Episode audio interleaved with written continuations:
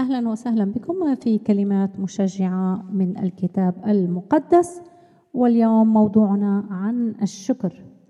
سنبدأ سلسلة عن الشكر وبركات الشكر.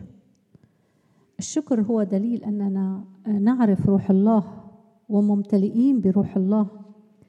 يقول الكتاب المقدس في رسالة أفسس الإصحاح الخامس ابتداء من العدد الثامن عشر ولا تسكروا بالخمر الذي فيه الخلاعة بل امتلئوا بالروح. مكلمين بعضكم بعضا بمزامير وتسابيح وأغاني روحية. مترنمين ومرتلين في قلوبكم للرب. شاكرين كل حين على كل شيء في اسم ربنا يسوع. مرة ثانية. أفسس خمسة ابتداء من العدد الثامن عشر. نحاول أن نحفظ هذه الآيات. ولا تسكروا بالخمر الذي فيه الخلاعة السكر بالخمر أمر لا يرضي الله. بل امتلئوا بالروح. مكلمين بعضكم بعضا. حين نمتلئ بروح الله نصبح مكلمين بعضنا البعض بكلام بركة لبعضنا البعض.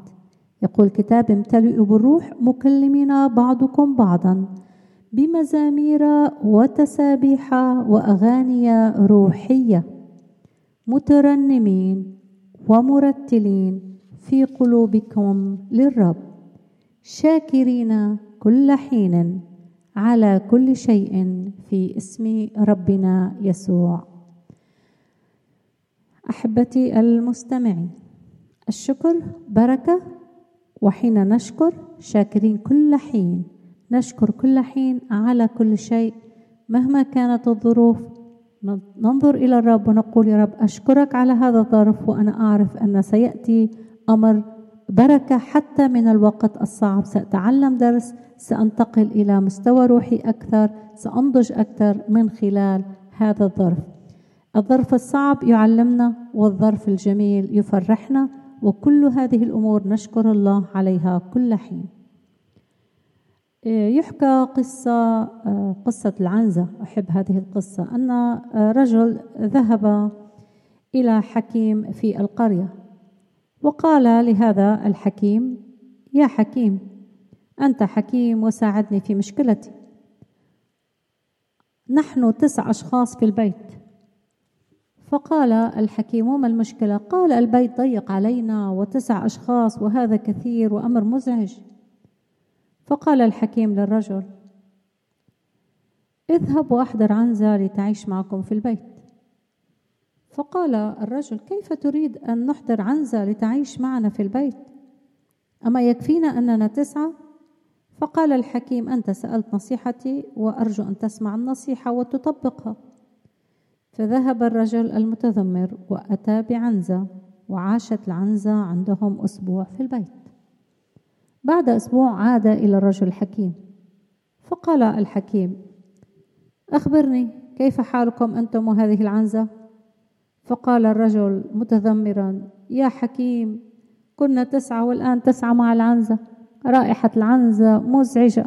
ثيابنا رائحتها عنزة. والبيت لا نستطيع أن ننظف البيت وكلنا متضايقين وهذا أمر مزعج جدا. فقال الحكيم للرجل أرجع العنزة إلى أصحابها وكونوا من دون العنزة أسبوع وتعالى لعندي.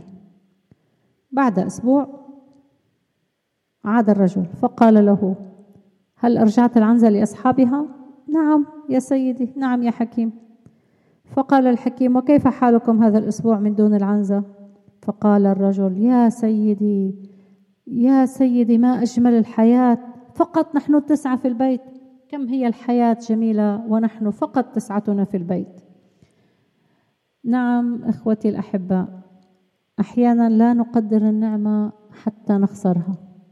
هذا الرجل لم يقدر النعمة حتى جاءت العنزة وأزعجتهم.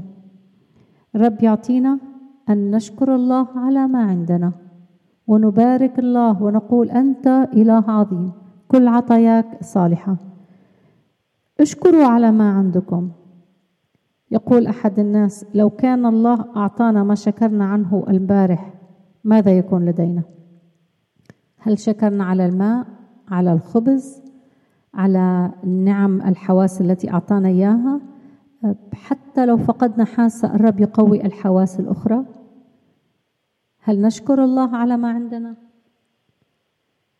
نعود إلى أفسس خمسة. ولا تسكروا بالخمر الذي فيه الخلاعة بل امتلئوا بالروح.